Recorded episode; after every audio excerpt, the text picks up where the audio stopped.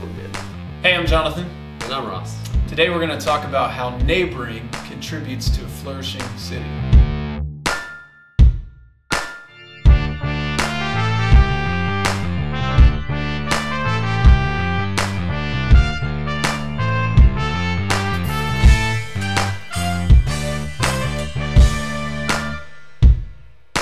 All right, so last month we talked about this idea of vocational stewardship, kind of rethinking our work, um, and that being a root of a flourishing city. So, if there were kind of like two things that you could do pretty much all the time uh, that would really transform your city if everybody did this. Uh, the first one is rethinking your work, thinking about your work in that vocational stewardship mindset. The second one is what we're talking about this month, which is loving your neighbor. Yeah, which is really cool because that's one of the core teachings of Jesus. Like, even if you're not a Christian, you're probably familiar with this idea of loving your neighbor as yourself. And so, uh, when we stop and really think about what that means beyond just being cordial or being nice to people, um, loving your neighbor is really a simple but effective strategy for social justice and social change.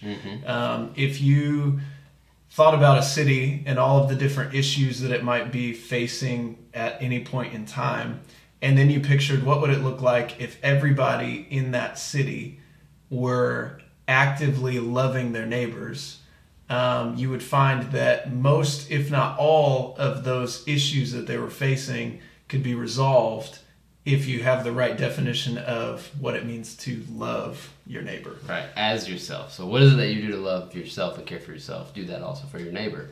Right. That's a really important thing. Actually, we uh, we had a conversation with some church leaders and the mayor of our city uh, a couple years ago, and that's exactly what he said. He said, "What if you all just encourage your people to love your neighbor, Right. love their neighbors? You know, that would that would be like the most impactful thing that our city could see." Yeah. And I don't think the mayor was the first person to tell us to do that. No, he sure wasn't. Actually, the first person was in the in Leviticus, right? Leviticus Yeah. nineteen eighteen says, "Love your neighbor as yourself."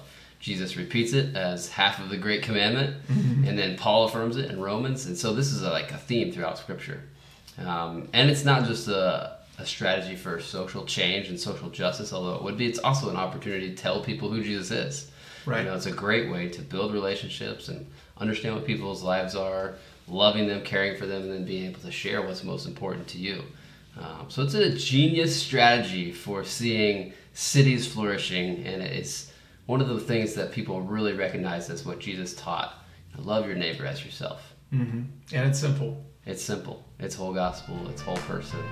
It's whole city.